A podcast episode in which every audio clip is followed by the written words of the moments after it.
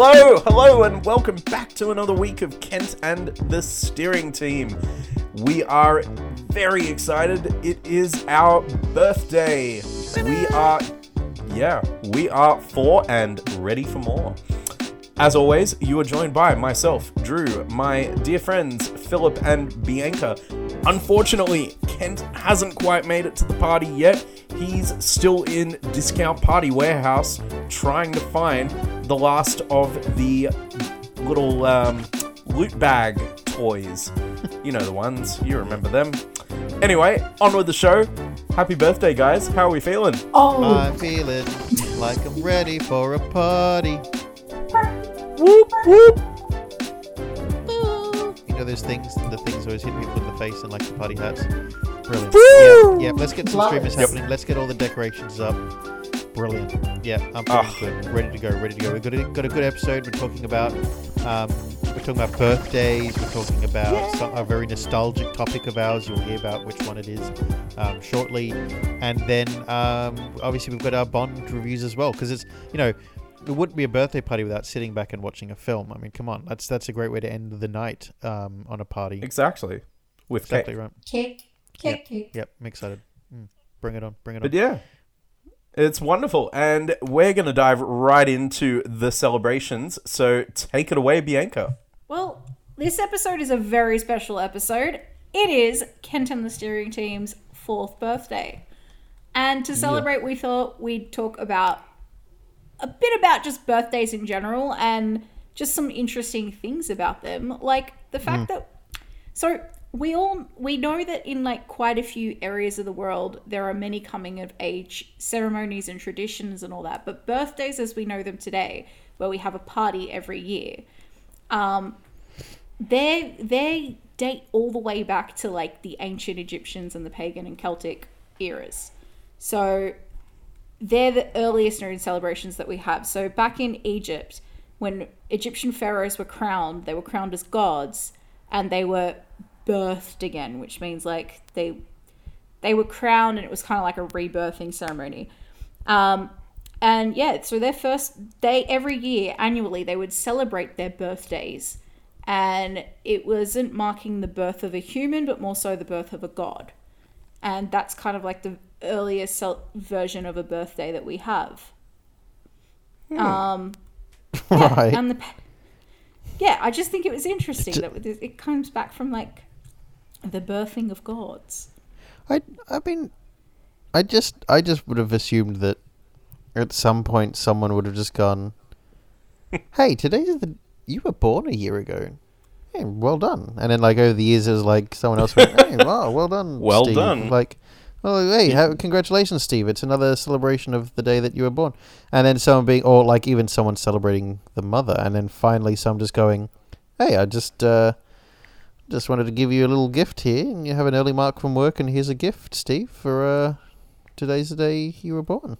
All right, and that's just how it went. I didn't think it would have been anything to do with some pagan thing, or you know, celebrating or Egyptians and stuff, and them celebrating birthdays and stuff. well, it was a really religious thing back in the day to celebrate your birthday. So it wasn't it wasn't a big party as it was now. It was more of a spiritual godlike connection. So like pagans believed that a person was especially susceptible to spells of either good or evil during their birthday. Um, it's because during your birthday, your personal spirits would make an appearance because that was like the time of year that they were about, and it's when you're closer to the spirit world. And so they kind of like wished you happy birthday and all that, and like, or their version of happy birthday because you were kind of powerful back then. So, you know, that was just your time to be the most powerful person you could be. So that was a celebration. And in the same way, Greeks used to also believe that everyone had like a protective or a demonic spirit at present at their birth, and their birthday was a way of acknowledging that and um, acknowledging your relationship with the hmm. spirit that was going to watch you over your lifetime. And so, yeah, if celebrating your birthday was like recognizing that you were close to this spirit. Yeah, fair enough. Hmm. Power to them. Yes. And my favorite historical fact was the Romans actually brought birthday traditions to the Celts. and the Celts would carve their birthday invites on trees to announce to all of their other people in their village that they were having a birthday party. Oh, Oh my god! cool. So um, so um, Augustus is celebrating his uh, twelfth celebration thing this Thursday. Come and visit us. We're going to be down by the um, the stones in the circle. See, I know you say Augustus because you're trying to throw it back to the Celtic sides, but you sounded like every prissy mum in the eastern suburbs going, "Oh, Augustus. We're going to just throw him just a little Augustus, shin- stop just it. party. Stop, Augustus! Stop inviting those other kids. We don't want the ethnic, ethnic kids in your class coming. Just tell the rich kids and the South Africans. yeah. Um, but speaking of all the ethnic kids, Mm-hmm. more fun facts about birthdays. Um, it's kind of in India. On your first birthday, the tradition is to shave your head. Hmm. I wonder why. Is it is it got to do? I know that Sikhs just grow their hair out and then end up in turbans. Do you reckon it's that part of India ends up doing that, so that way the hairs, the hairs, the hair just from the first birthday, it's kind of like you're restarting your hair now that you're at one. Now we can start counting or letting your hair grow from this length. Well, so it's a Hindu tradition, and it's Oh, called. okay, it's Hindu. And I'm Okay. gonna probably massacre this. It's called tonsure, um, or tonsure. I don't know, or tonsure. I can't say these words.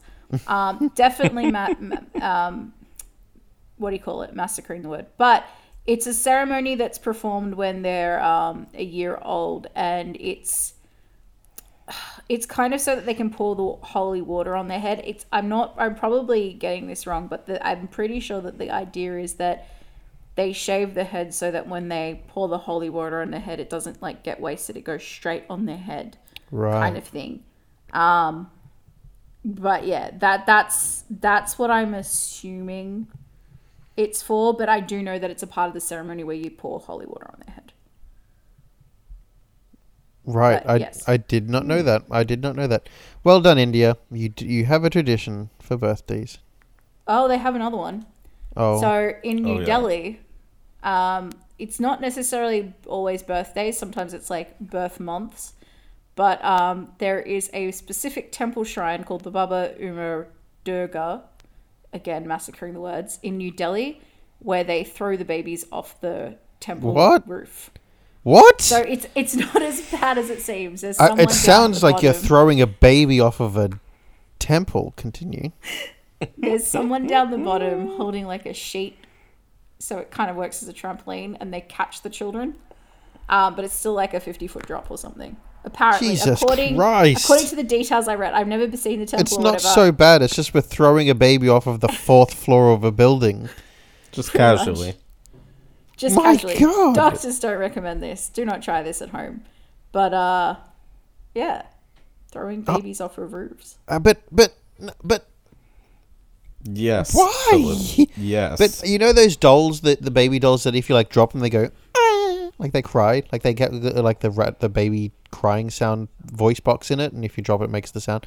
I just picture that sound just just someone hurling a baby off of a roof and then it just like landing on the floor saying oh I mix, missed it with the net then and it's going "Meh," as it hits the ground.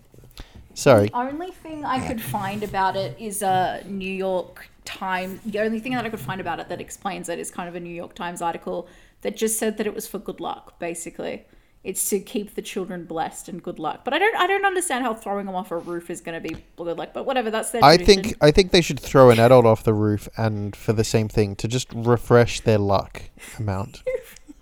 Um, fun one, which I just find funny. Uh, Drew, this is will be you soon, but in uh thirty in Germany, thirty year old oh, dear. single men will sweep the steps of a local church or a town hall to show off how good they are cleaning to hopefully entice the opposite sex. That sounds like so something that someone came up with after they were drunk. All right, guys, give me the broom. Let's go. Apparently, I gotta to start it- practicing my technique now. Well, to make it even funnier, they actually have like locals, like locals will throw shit at them, like throw trash at them, just to like give them stuff to clean up. So, yes, you get thrown trash thrown at you if you're single at thirty. I'm gonna have And to you're a man. practice using the broom as a lightsaber as well. Well, I- okay. Yes. I got this. Why do they? That's not fair that they throw shit at you as well. Like, come on, let you let you do stuff. No, Let let you him, show off your let skills. Clean up. Yeah, but it can't be easy. They've got to give it some sort of interesting challenge. I'm down. Let Let's go. Just let's go to pour Germany. like, just pour something on the floor, like I don't know, like cake, and make you have to clean up the cake. Guys, we're going to Germany in January. This is happening now. Okay, no worries. Oh, yeah, oh, wait. borders will be Wait. open and we'll be able to go to Germany. Yeah, good plan. Yeah, yeah, yeah, yeah. I, Hopefully. I almost, I almost forgot. Never mind. New All plan. right, so so new new new one for uh, it's kind of a bit batshit crazy. In North Korea, Well, enough said. no one is allowed to celebrate their birthday. Not ever, but only on the Ju- on July eighth and December seventeenth. Why? So That's very Uh, specific. Yeah. those said those said dates are very strictly reserved for mourning and lamenting Kim Il Sung and Kim Jong Il, who respectively died on those dates. So Kim Il Sung died on the July eighth, and Kim Jong Il July died on December seventeenth. Um, so you're in those on those days, all North Koreans are cel- are expected to uh, celebrate the ghosts of their thing. It's their and it's wail their and cry day. and yeah. Okay. yeah. So they have to wail and cry and weep and gnash their teeth and you know be really depressed. And the fun thing is, the option that they give you though is if you are born on those two days, you are allowed to go to an official office to change your birthday. So there's no Whoa. conflict of interest. Look out, guys! Like, jeez. Thank you very much, Supreme Leader, for letting me move All right. my birthday. I, I know what Hollywood movie I want to make. I want to make the movie about the the story of a young a young man or woman who decides they want to escape North Korea for a day to celebrate their birthday. Only Or just someone being like, "Why?" That'd be brilliant. Um, so more one, interesting, fun ones is hang on, eh, hang on, hang on, Bianca. Sorry, I was just picturing silence in North Korea, like people just quietly like sobbing to themselves. Um, you know when you see like footage of North Korea and like the parade going past, like But the they're big weeping and everything like wailing like, yeah. No, but but I can just picture like people being quiet, like all like just in their little groups, just sitting like in, in amongst themselves, like on the ground, kind of like sobbing, and in the distance, in the far far background, just echoing throughout the thing, like you know if you're like in an empty like kind of place and you hear like a seagull and you hear this seagull kind of echoing throughout the the, the area. Yep. I'm just Yeah, yeah. picturing someone with one of those. You know those birthday things that unroll. that, just imagine that just echoing across the thing, just just once in the background, just and people just being like, "What was that?" Is Anyway. someone celebrating a birthday? Um, death would become of you. Um, it would be your death day too. Yes, But uh, okay, so a couple more is that in Vietnam, traditionally, well, now they do have more traditional Western birthdays. For the majority of the country, everyone has the same birthday, which is New Year's Eve, Vietnamese New Year's Eve. Um, they Really? all, yeah. So they don't really celebrate birthdays. Um, they just celebrate on- them all at once. yeah, everyone's birthday gets celebrated all at once. So on February 1st, it's called Tet. Um, it is, yeah, like a Vietnamese New Year's Eve, kind of like this Chinese New Year. And every single person just is like, yep, happy birthday. We're another year older. Happy New Year. Let's keep No, going. I feel like I feel like that's if they grouped all the public holidays together and went, let's just have one big celebration of everything. I think not, motherfucker. I'm gonna have as many of these different celebrations as I possibly can. See, that's exactly why I want an Australian Day and a National Day of Mourning so I can get two public holidays. And also, and also for the right reasons, of course, but also because holiday. Well, yeah, right reasons, but I want like they they're like, oh, what are we gonna do? Have another public holiday? Yes, Yes. have another public holiday. That's exactly what we're going to do. Look, I, I Um, would happily have a referendum, a public holiday for a referendum, of course, um, to vote on that. In fact, they should have a public holiday every year once a year where there is a referendum held for something, and you can vote on the lead up to it. What should be the thing that's talked about at the refer or put it put forward at the referendum, and then it's, re- it's a referendum referendum referendum day. referendum. no, not a referendum for the referendum. Like it's almost like you could do like a Channel Seven kind of, or like Australian Idol style, like vote for your favorite kind of thing. Like people go, come forward and go, "I want to vote for this," and each year you put forward something for a referendum, and then it Be becomes cool. Yeah, yeah, then it mind that. becomes the way. A national holiday for democracy. Exactly. Call it the Democratic Referendum Day. So, like, okay, so all of these countries, they do their own little weird things and all that. But I, I think it's kind of interesting that hmm. we all actually do have our own birthday traditions that are unique to us. So, like, in hmm. my family, we do a giant brunch for all of our birthdays and we'll have pancakes for cake. Like each Yeah. birthday, or like one, uh, you'll group them together. No, no, for each birthday. Because Okay, we're, yeah, we're, cool. we're all pretty well spread out as well. No one in my family really doubles up on birthdays. I'm the only- I'm the only, like, youngest cousin. I'm the only like for yeah no that's true cousins of course yeah no cousins no I'm still I'm still the only one within the first three months of the year. Oh wow.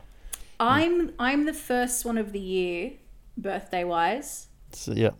Oh, but oh, so on one side of it, I'm the first one on the year, uh, and then the other side of my family, who don't really do birthdays. We don't really celebrate birthdays much on my dad's side, but on my dad's side, we've got like three in February and one in January. They don't count.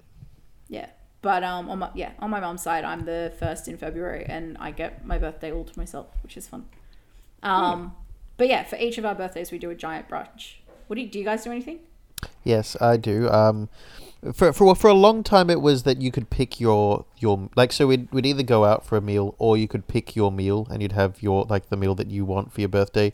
I used to always pick um, the Greek soup, Drew. Um, avgolemono Bianca, and oh, um, yum. and So then I'd, good. and then I'd have I'd have that for dinner, and then for dessert would be my mum's Norwegian pancakes. Um, so it was just Oh, like it was oh, it was just perfect, and I seriously miss that as a combination. Like absolutely, I think that needs to happen again. Um, that was the tradition.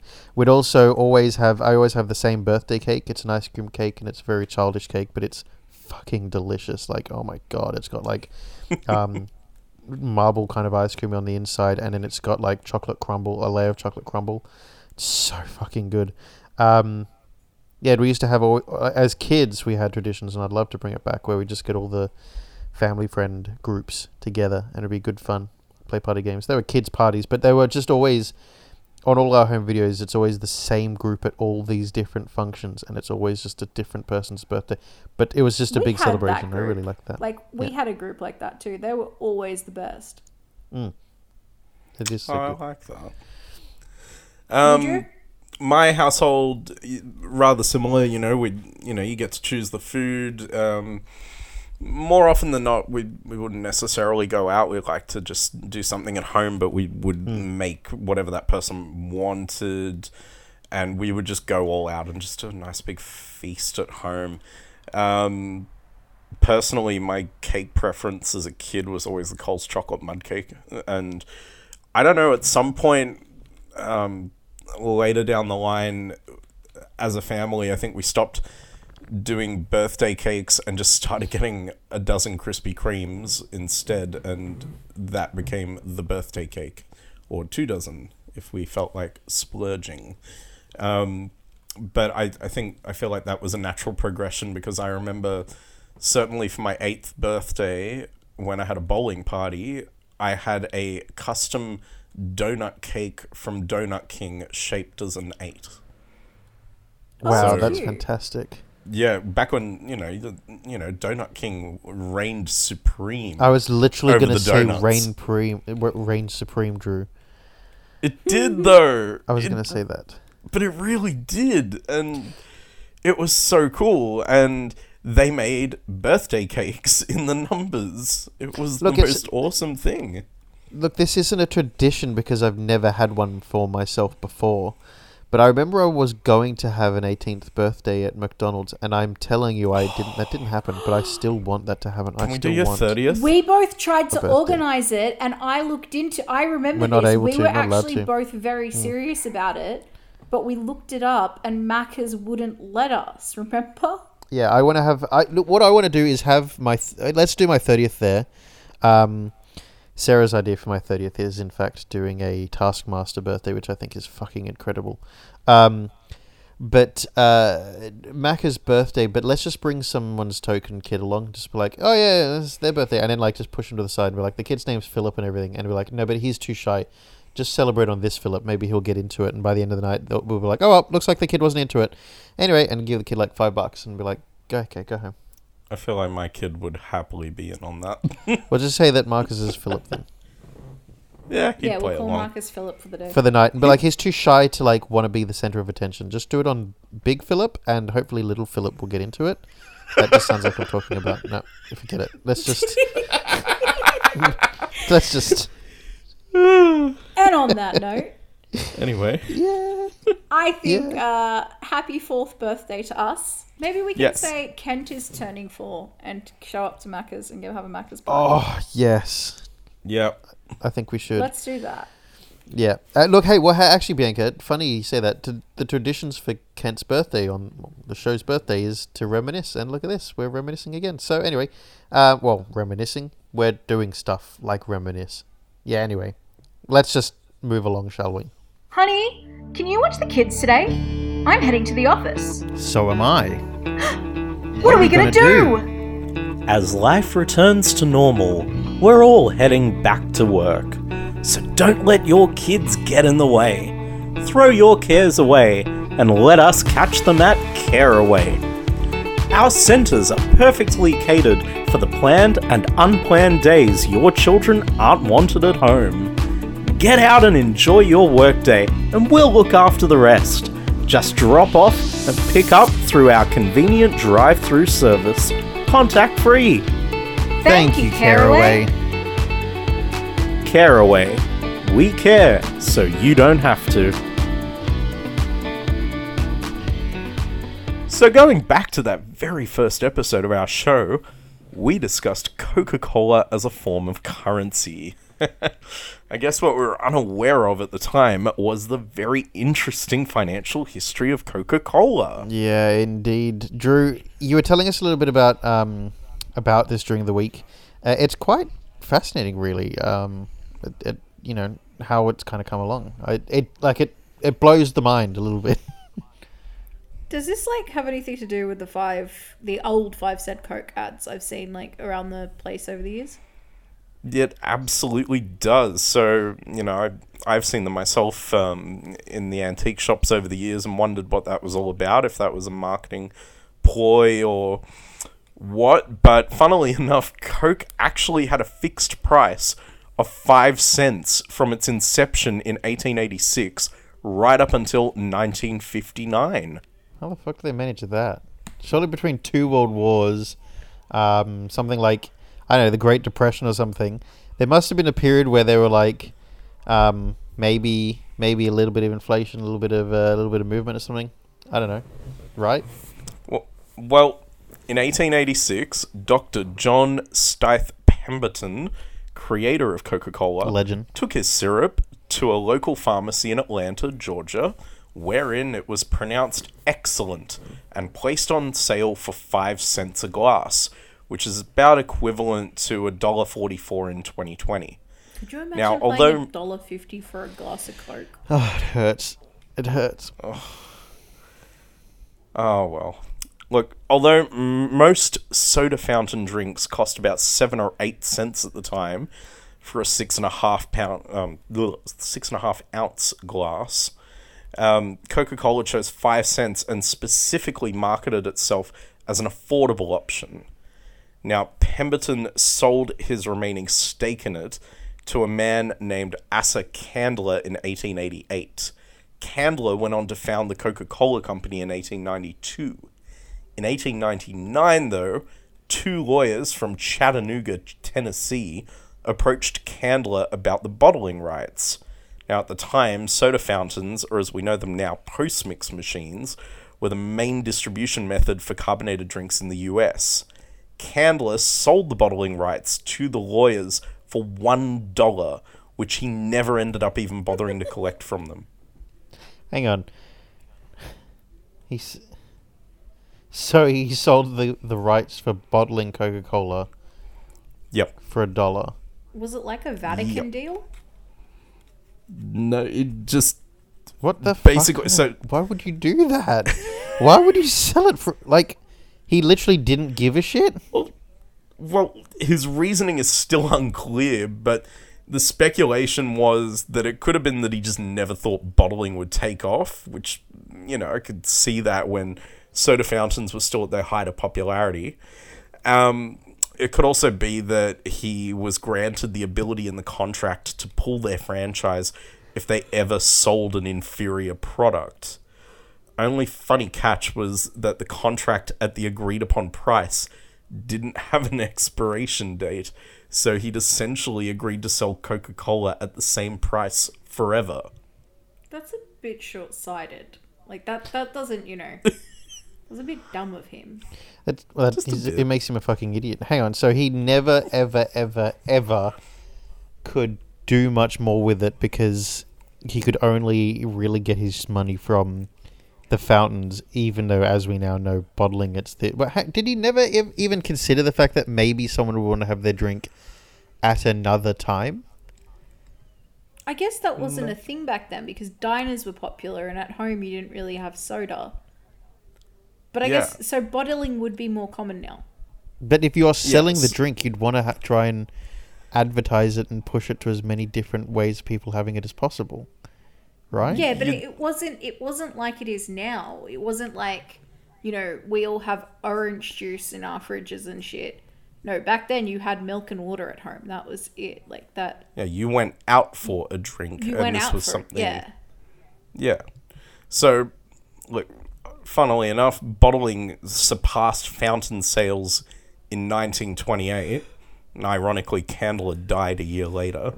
But the non expiring contract meant that Coca Cola had to keep selling their syrup for the fixed price.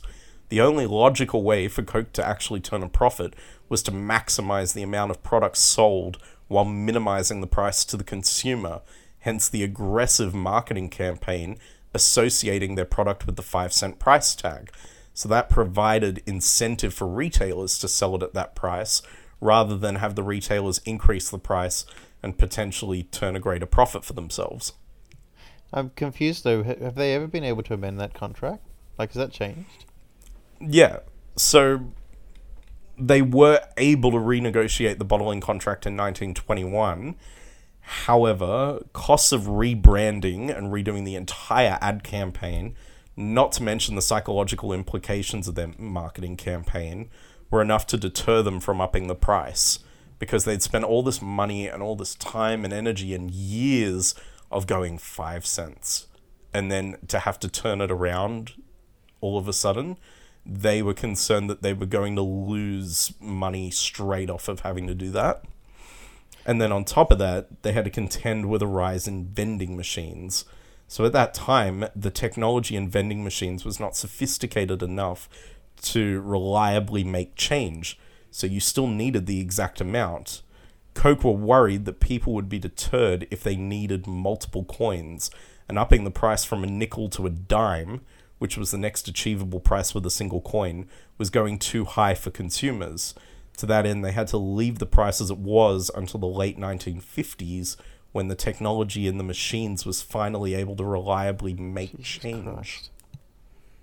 I mean, I ju- it, it's Coke though. Like I just would have assumed that they would have been a big enough like company that they could try and make an alternative. You'd think, like they they did try. Never let it be said they were not creative. There were two key tricks that they tried.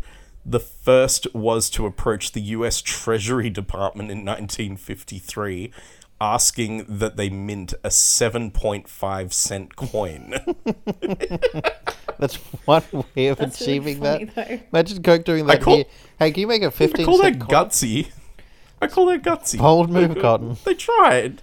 They tried. That's But that proved unsuccessful. that is so stupid though. That's like going up. You can't solve your own problems, so you turn around to like the Treasury of the United States and be like, "Hey, you solve this for me. Just invent. a cent and a half. What? What's a half cent? A millicent.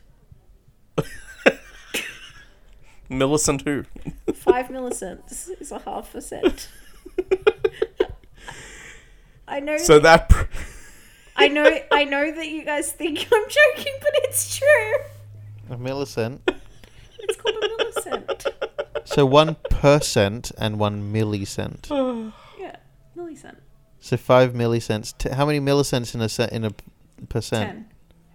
Ten. Ten. Ten So you have so ten millicents equals one percent. I'm pretty sure. Yeah. Yeah. How would you measure? what, how, how do you measure half a cent? No, Wait, 'cause besides there's a- there's millicent. a- hold on, hold on, hold on. Let me just because there's a thousand millicents in a cent. There's a thousand millicents, sorry, in a dollar. That's 'Cause A right. cent, a cent is one hundred. That's why it's called a cent. No, the and cent that's- is percent. Yeah, I know, but it's one hundred cents to a dollar, correct? Yeah. Cent means a hundred, Yes. and millicent, I'm pretty sure, is a thousand. So that's a hundred, a thousand, and a dollar, which means there's ten in a in a cent. Continue, Drew. yes. Sorry. Anyway, that proved unsuccessful for them, clearly. The second trick that they tried was actually implemented very briefly. Sorry, I keep imagining really tiny coins like from the Barbie dream house. Yeah, like little coins to go with their, their big cent. Yeah, like just little like little screwdriver sized coins almost, and I'm just I can't. just gonna And now some I'm of just those. in. imagining a big cent and a little cent, like Big Yeah. Ted and Little Ted. Oh, okay, sorry. Continue. And the big cent holding the little cent's hand to cross I the don't road. know why I find this so amusing.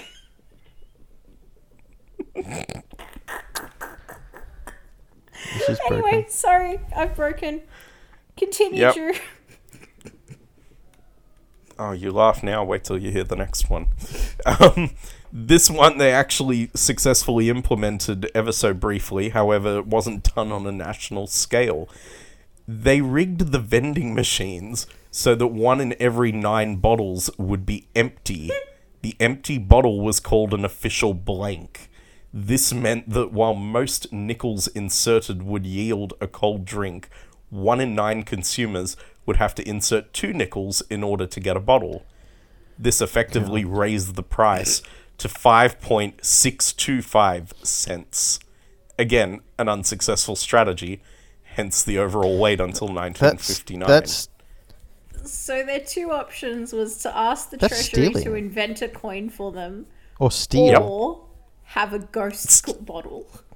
It's, Yes. it's a, but it's essentially stealing. Like that's that's theft to to Yeah. intentionally rob somebody of, of a coin. Um, I just can't believe that. Hang on. So they, so so again, like what I said before, two world wars and. I mean, uh, during that time, the depression happened as well. So that's two world Yep. wars and a, and a Great Depression, uh, like a hundred year span of the price being the same. And now, since uh, since since primary school, I remember in primary school go, getting a uh, 600 ml bottle of Coke from the petrol station, and it cost me two dollars sixty for a bottle of Coke then, and now it's four dollars ten from the petrol station, the same petrol station. Um, I remember when without Coke the cans markup. used to cost you a dollar or a dollar Yeah, fifty. exactly. Mm. Coke cans were a dollar fifty, and now they're sometimes three, four dollars as I well. bought- it's ridiculous. I bought a box of Coke purely because I was sick of having to pay four bucks every time I ordered it from a takeaway. yeah, I know it's ridiculous. yeah, I don't blame you. So on takeaway, it's four dollars for a can, which is ridiculous because a six hundred ml bottle of Coke at the shop, um, the convenience stores, petrol stations is yeah four dollars ten or four dollars, um, four dollars without the markup. Um, and and yet I can actually remember having to scrounge around enough coins for two dollars sixty to buy a Coke back then. Same with I- Max Used to go bonds. I remember. So I, my mom is slightly addicted to Diet Coke. She's not anymore, but she was. There was a stage where she like had to have like four or five bottles a day. Um, so we lived above a corner shop. Um, for a Oh, while. my dream. And Oh. I used to catch the elevator down, and she'd be like, "Can you go get me a bottle of Coke?" So I'd like, go downstairs, grab her a bottle of Coke, come back upstairs, and the cash register guy. um, when I first started getting Coke for her, it was like three dollars a bottle, and then it was three dollars ten a bottle, and then it was three dollars twenty a bottle. And it just kept going up until it was four dollars. And every time I'd be like, "But last time it was this much," and he'd be like, "No, it wasn't." And I'm like, "Yeah, Yeah, it was." He's like, "No, it wasn't. It's always been this price." I'm like, "Okay." And the first time I was like, "Maybe I'm crazy." No. By the end, I realized he kept jacking up the price by ten cents until it got to four dollars. And, And he, every time I tried to confront him about it, he'd just gaslight me over it. And I'm like, "But I know You should how have taken photos. paid." Or kept receipts. No, because he didn't give receipts. He was a dodgy corner shop guy. But yeah, so with just going back to the so again, I mean, we can see in our own lifetime that the the price going up. But but Drew, just a question for you. Um, I know know we're short on time here, but um, Yeah. with the bottling contract or the the licensing, was that on the Yeah. was that was that that the guy would have to sell them the Coca Cola at five cents a syrup mix or whatever for them to then bottle, or was it was it and then they could charge whatever they wanted to on top of that because they'd already bought the product from the guy and then could sell it at whatever price they wanted to in terms of bottle form, not in terms of vending, vending machine form, or was it literally just the license to bottle it? And but how would they It make the, how would they make their money from the bot- the license? It was the license to bottle it with the soda. So he's selling the syrup, and then they bring to the party the bottle and the soda water. So when he did it out of the pharmacy, the pharmacist supplied the um, the fizzy water, and he just provided the syrup, and their agreed upon thing was to sell it at five cents, and that's what you know gave them each a portion of profit. So when that gets scaled up to the lawyers from Chattanooga, he's still selling the syrup at whatever price would equate to him turning two and a half over an cents. equivalent. Yeah, yeah. So uh, that they don't disclose, but whatever the price was, it was that that it would keep it at, at that level. If the bottling company upped the price, or if the distributor, whoever it was, upped the price, or the retailer, then Coke would make less profit than the retailer or the bottling company would. Right. So, and so these Coke, weren't because part of the Coca Cola company. no, bottlers. but because Coke, because Coke can provide the marketing material for their own product. Like, like who else is going to provide it? Um, the bottling company doesn't own Coke. The retailer don't doesn't own Coke, so only Coke so can Coke would provide the marketing the price. Coke dictated the price because the only marketing material they would ship out were ones that said Coca Cola only five cents. So if a retailer then had to sell it for seven or eight cents, the consumer could go, "Oh, but the sign says five cents Yeah. Coca Cola," and if they argued it, they could just go to another retailer who would sell it for the five cents. Okay, so that that's almost clever from Coke. Then is uh, it's annoying that they sold the rights to their bottling, but it's clever that they had the end say on being able to cap what this guy took from them.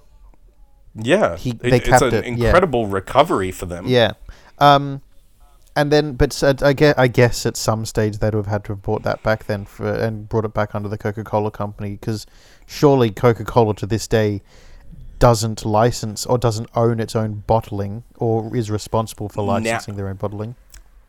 Yes and no. So now the Coca Cola Company does do its own bottling, but it does it out of market specific branches of the company. So most recently, like we've grown up always in Australia with Coca Cola Amatil, Yeah. which is based in Northmead, around the corner from my parents, and the factory there they they bottle it as Coca Cola Australia but they have to buy the syrup from Coca Cola America. The syrup gets brought here and then it gets mixed here and bottled here. What's the difference then in our, sorry, I was going to say we add our own sweeteners, don't we? We add our own sweetener, but the sweetener is not part of the syrup itself. Okay, that's, Syrup. that's what I've always wanted to know. The syrup mix is the syrup mix, and the recipe is a set recipe set out in the US. The sweetener and the soda water is done country to country.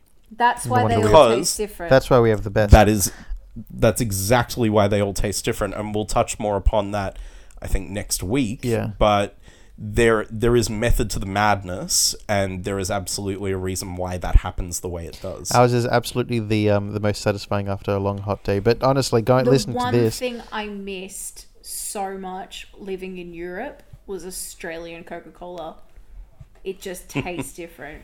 It's better. It's so good. It's better. Um, anyway, no, Drew, that was fascinating. Very fascinating. Um, very interesting. Um, with the Coca Cola backstory and how there's there's there's uh, there's kind of um, you know g- kind of branching off of the idea of Coke as a currency. Man, Coke. Well, Coke, like everything else in this world, it um, inflates with time. Um, everything. Not that not everything inflates with time, but in terms of the fact that they were able to keep it steady for so long, they their hand was forced at the beginning of the fifties because the company was struggling because they couldn't fight inflation.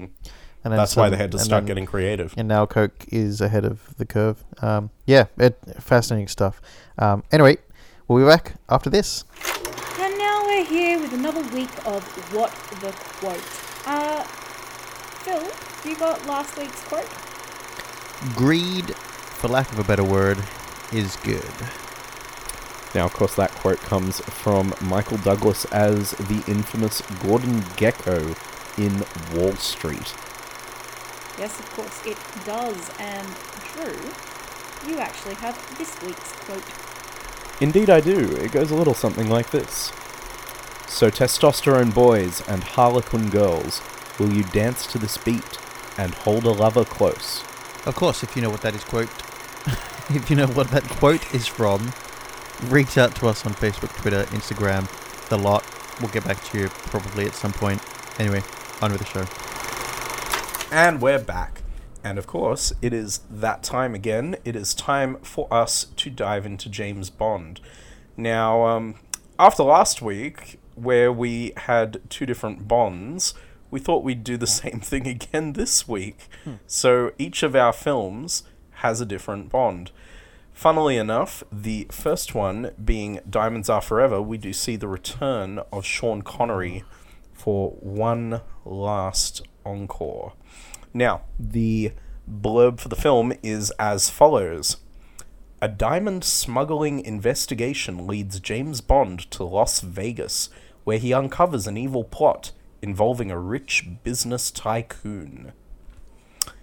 So, team, what do we think? Uh, I- look, I, I, I honestly didn't mind the um, I didn't mind the whole diamond, um, part of it, or, or, or what what that was. I didn't mind the fact that we had to see Bond um, go and collect the diamonds and pretend to be a diamond smuggler, um, and then the whole fight scene in the lift that happened. That was cool. I then appreciated the going to America and then you know with the corpse and everything and, and the whole kind of um, inside scoop with Yep. the CIA. And then we saw how it all went when, when he got to the um, crematorium and everything. So that was cool. I really appreciated that. That was really cool. Um, and then I didn't care about the rest of the movie whatsoever because it was pretty dull. You know who I liked? Yeah. Those weird guys who I'm pretty sure were gay assassins. The one with the Oh, the God, they're the mo and the you know long hair.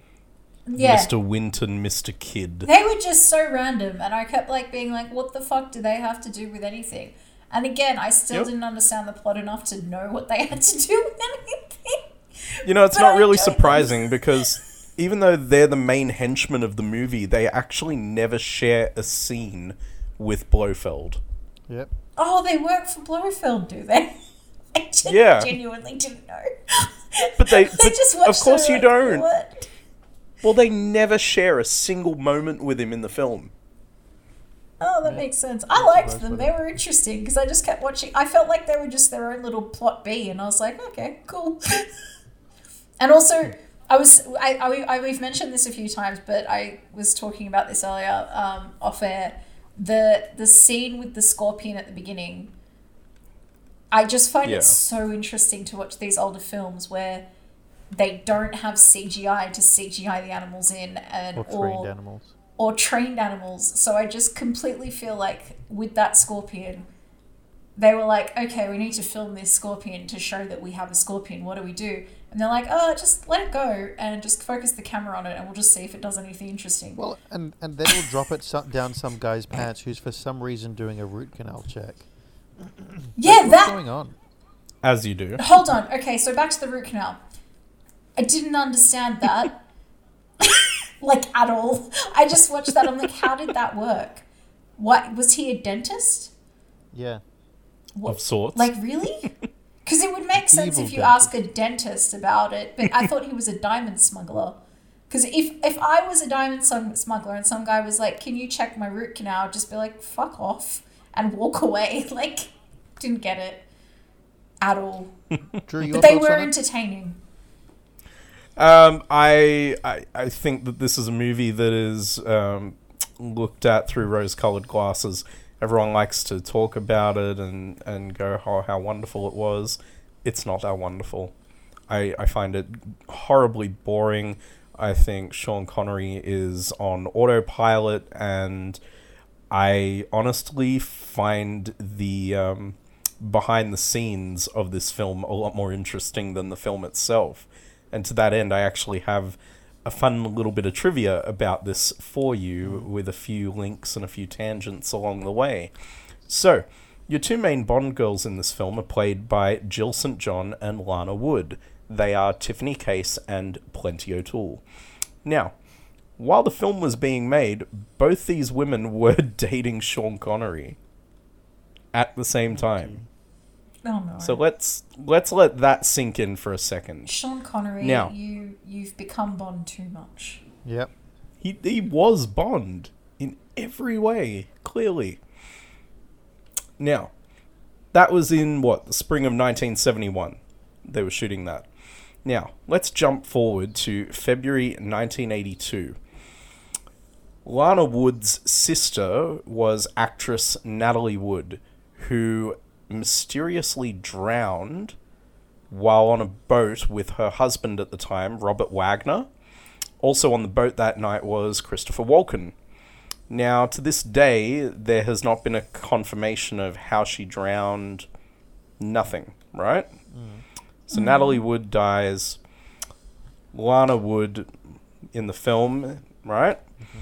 Three months after her sister drowns, her now former brother in law, Robert Wagner, is dating Jill St. John. Jesus follows this person around everywhere. Yeah, go on. Right? Right? So the girls are. Yep.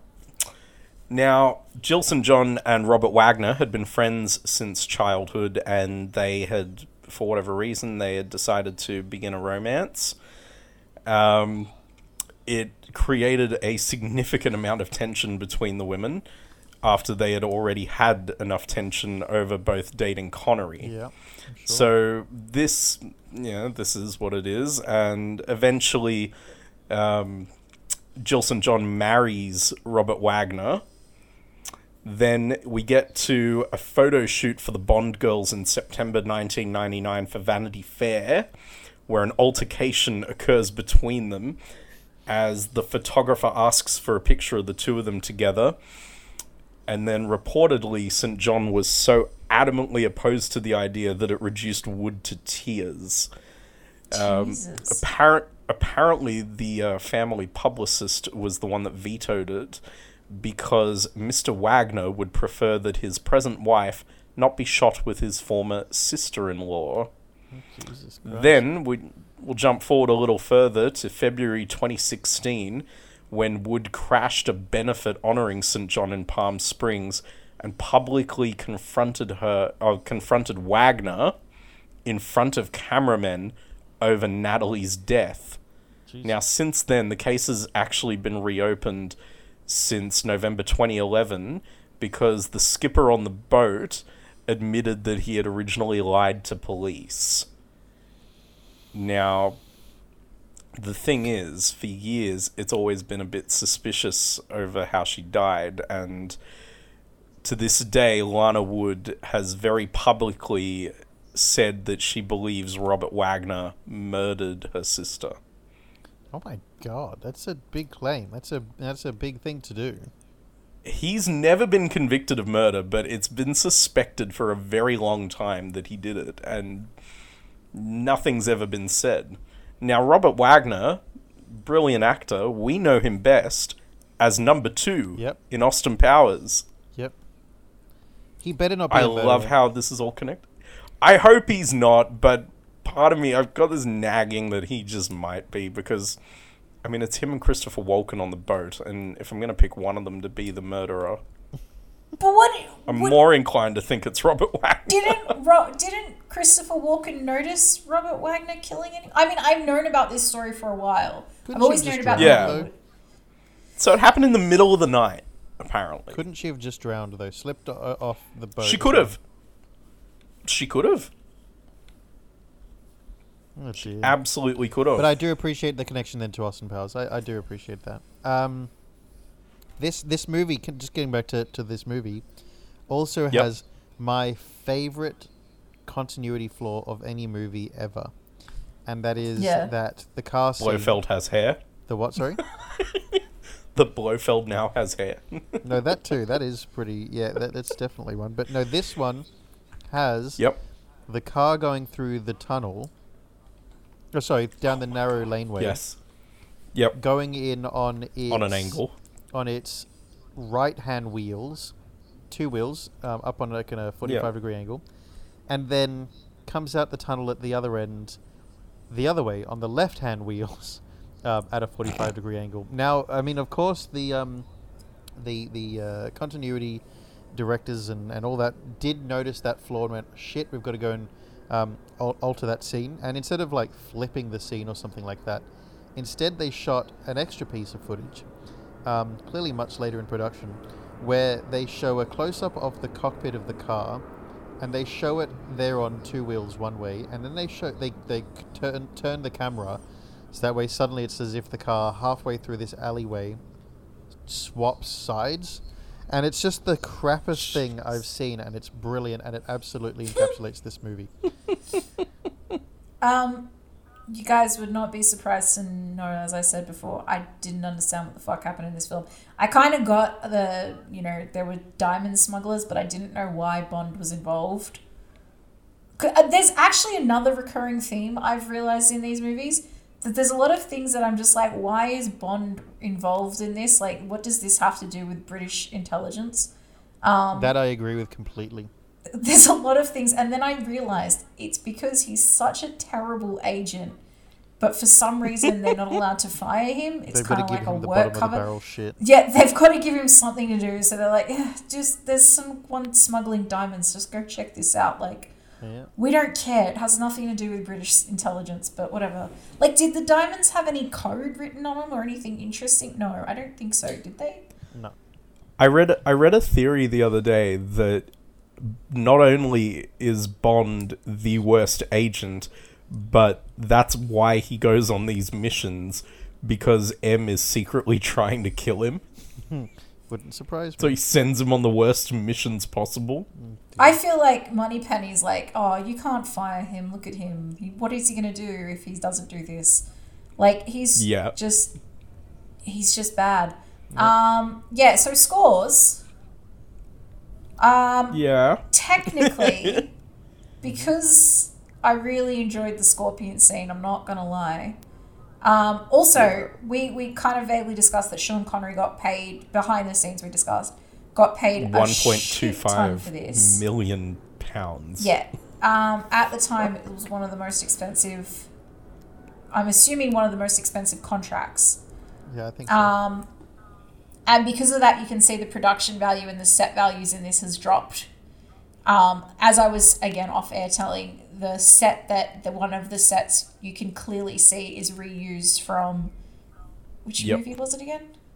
Goldfinger. Goldfinger. Yeah, so the gold the gold Goldfinger's basement um, is reused in this, and it's just painted silver, and I think Blofeld's in it at one point as well. Um, but yeah, so that I, I I give it a, probably about a five out of ten, and five is being absolutely generous, and it's because I'm not a shit cunt. Um, then plot, I'm giving it a four, and all four of those points go to the two henchmen. I enjoyed their scenes. Yep. Not- yeah. Not, not giving one each to Bambi and Thumper. I have no idea what they were doing. That was like the worst. We're gonna call you Bambi and Thumper. Like it. It was weird I didn't brilliant. get it. Hmm. and unnecessary. Drew, go for it. Oh, I'm, give, I'm giving it a four and a four, and I think that's very generous, to be honest. I really don't like this film that much. I, you know what? The four and the four can all go to Shirley Bassey for that fantastic song that I will listen to frequently and just pretend it has nothing to do with this film. Yeah, it's funny. I probably should have gone next. Uh, I'm the same actually. I am giving it also a four and a four. I didn't really enjoy it. I think I've got. Um, I definitely know I have Connery burnout at the moment. Um, Yep. and uh, you can tell he was just yeah ringing it in. He didn't really seem to do much, as you said, Drew, on auto, on, on, on autopilot. Um, It just looks like he's bored of chewing the scenery. yeah, and, and also just the story didn't really grab me. Again, this is one the one that I was probably the most bored in, and I found the hardest to concentrate in. I got the first kind of half Yep. of the story, and then I didn't really know where it went. At one point, they wired the phone to be someone else's voice, and or something like that, and who cares? None of it mattered. Um, The only the only moment I actually enjoyed of him was when he came out of the pipe, out of the ground. Yeah, and he said, "So, just going for my walk and with my rat," and then yeah, here I am. Yeah. Yeah, yeah. Again, not much like- happened. Um, the car I car did like the chase. scene. Sorry, where he went through the elaborate way of climbing up the building, and then they were like, "There was an elevator."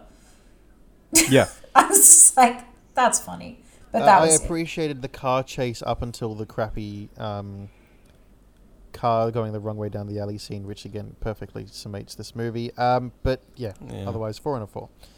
Cool. Let's move on then, shall we? To Live and Let Die. Drew the Best soundtrack ever, and that's my only thing about this movie. Da-da-dum, Da-da-dum, da-da-dum, da-dum. I was so excited Yeah. whenever the song came on. I love the overuse of it, to be honest. But yes, let's um let's get into Only Live and I Let going Die. for it. Yeah. James Bond is sent to stop a diabolically brilliant heroin magnate armed with a complex organization and a reliable psychic tarot card reader. Yeah. Okay. Can, can we all just agree that Bond has now reached very silly levels? yes. Yeah. Just Because this has nothing to do with MI6 at all. The fact that two other agents were killed previously makes no sense at all. Because in what way does this this guy's technically small time heroin ring with some weird ass you know technical base? What what the fuck does that have to do with MI6 at all? What national security risk is that? I don't It's get it. set in New Orleans. Like I, feel just like don't understand that. Um, downside of this movie is that there is only half a movie. The second half of the movie is a wildly unnecessary, super long, pointless boat chase scene with a random, you know, small town sheriff who's you know way in over his head kind of thing. So there's I only half a hate movie. the sheriff.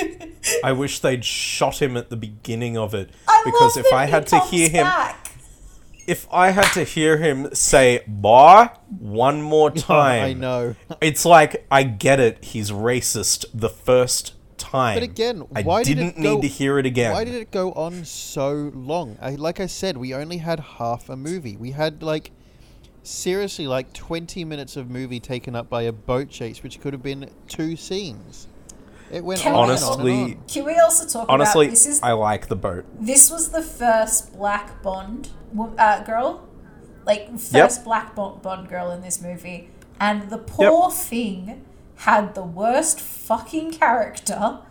I feel Yep. sorry Worst for her. Worst dialogue, worst character. You know, Wor- yeah, Just- worst dialogue, worst ti- character, worst like.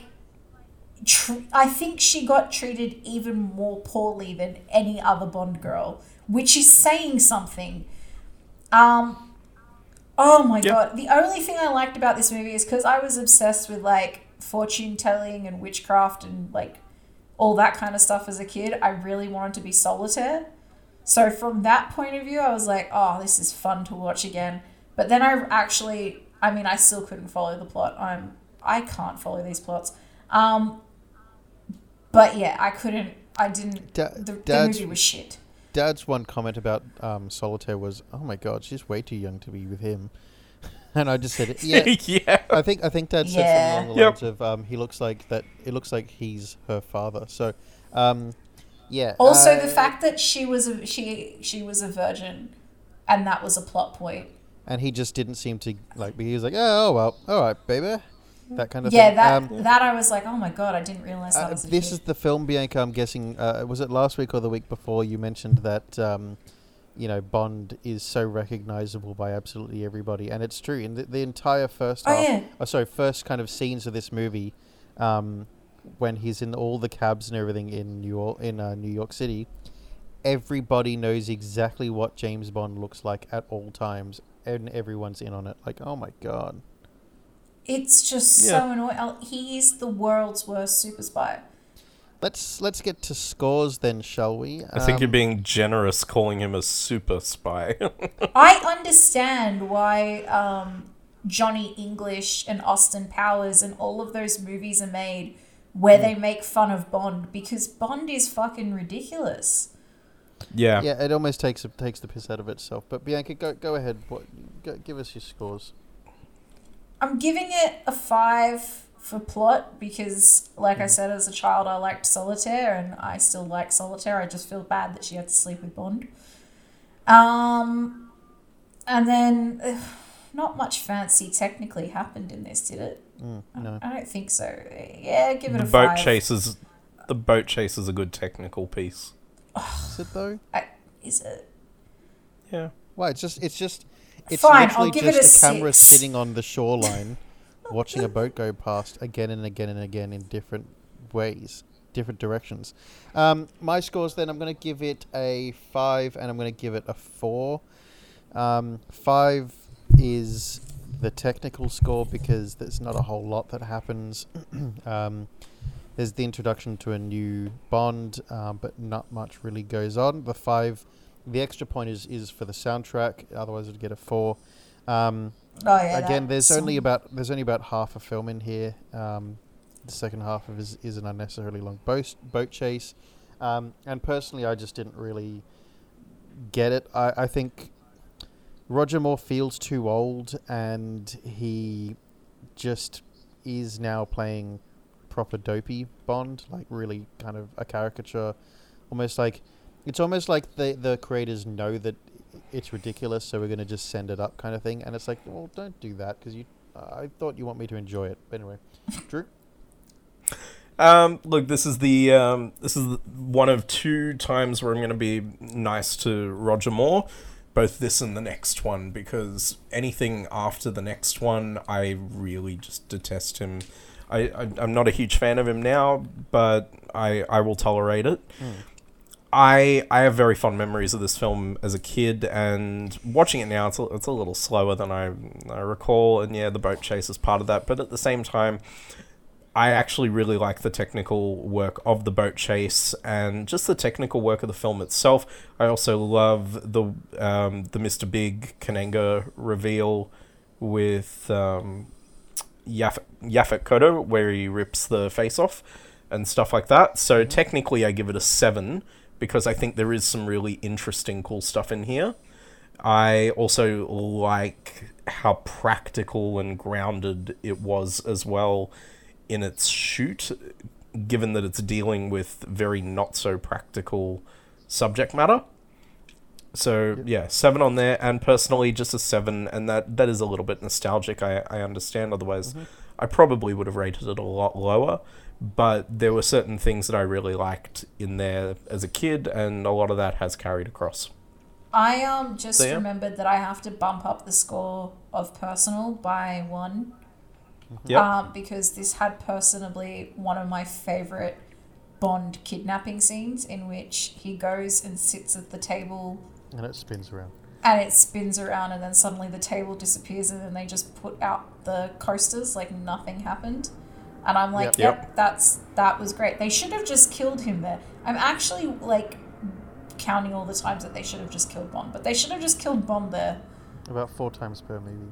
I also always have a giggle when um, when Solitaire's on the bed and the bed retracts into the wall on the Oh train. yeah. I feel like that's another. The other thing that I am feeling watching all of these is like I'm seeing where all of these very well known movie tropes are coming from. Yep. Um, that I'm pretty sure I've seen in a dozen movies since of the whole retractable bed kind of thing, and I'm like, oh yeah, I see what Yep. that happened there. Definitely. Um, Yep. But yeah, Well, that sound means only one thing. It is time for our Sick Kent of the week. Um, this week we uh, have decided to go with the Bond theme, um, I guess. Drew, who is our Sick Kent of the week?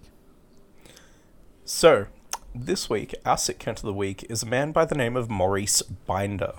Now, many of you don't know who he is, but you've absolutely seen his work. Maurice Binder was a film title designer, and he is most famous for designing the gun barrel opening of the James Bond films, as well as doing the entire title sequence for many, many, many of the original Bond films. He did from Doctor No through to License to Kill. There are a handful of them in there that he missed because of shooting conflicts or whatever, but majority of those, they're him. Now, Binder described the genesis of the gun barrel sequence in the last interview he recorded before he died in 1991. He said, That was something I did in a hurry, because I had to get to a meeting with the producers in 20 minutes. I just happened to have little white price tag stickers. I thought I'd use them as gunshots across the screen. We'd have James Bond walk through and fire, at which point blood comes down on screen. That was about a 20 minute storyboard I did, and they said, This looks great. So there you have it. That's how it came to The be. gun barrel. That's the That's job I pretty want to cool. be. I, I want to have the job of um, film title designer. I do too. It, you'd it is be cool. really good and at that actually. Yeah, I know. I would. No, I, I would love to be that. That'd be brilliant. But um, awesome, Maurice.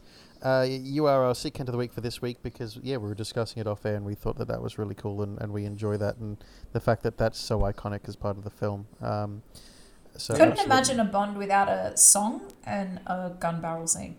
Yeah, I mean even Quantum No. of Solace where it happens at the end and has happened in every film since at the end, I believe.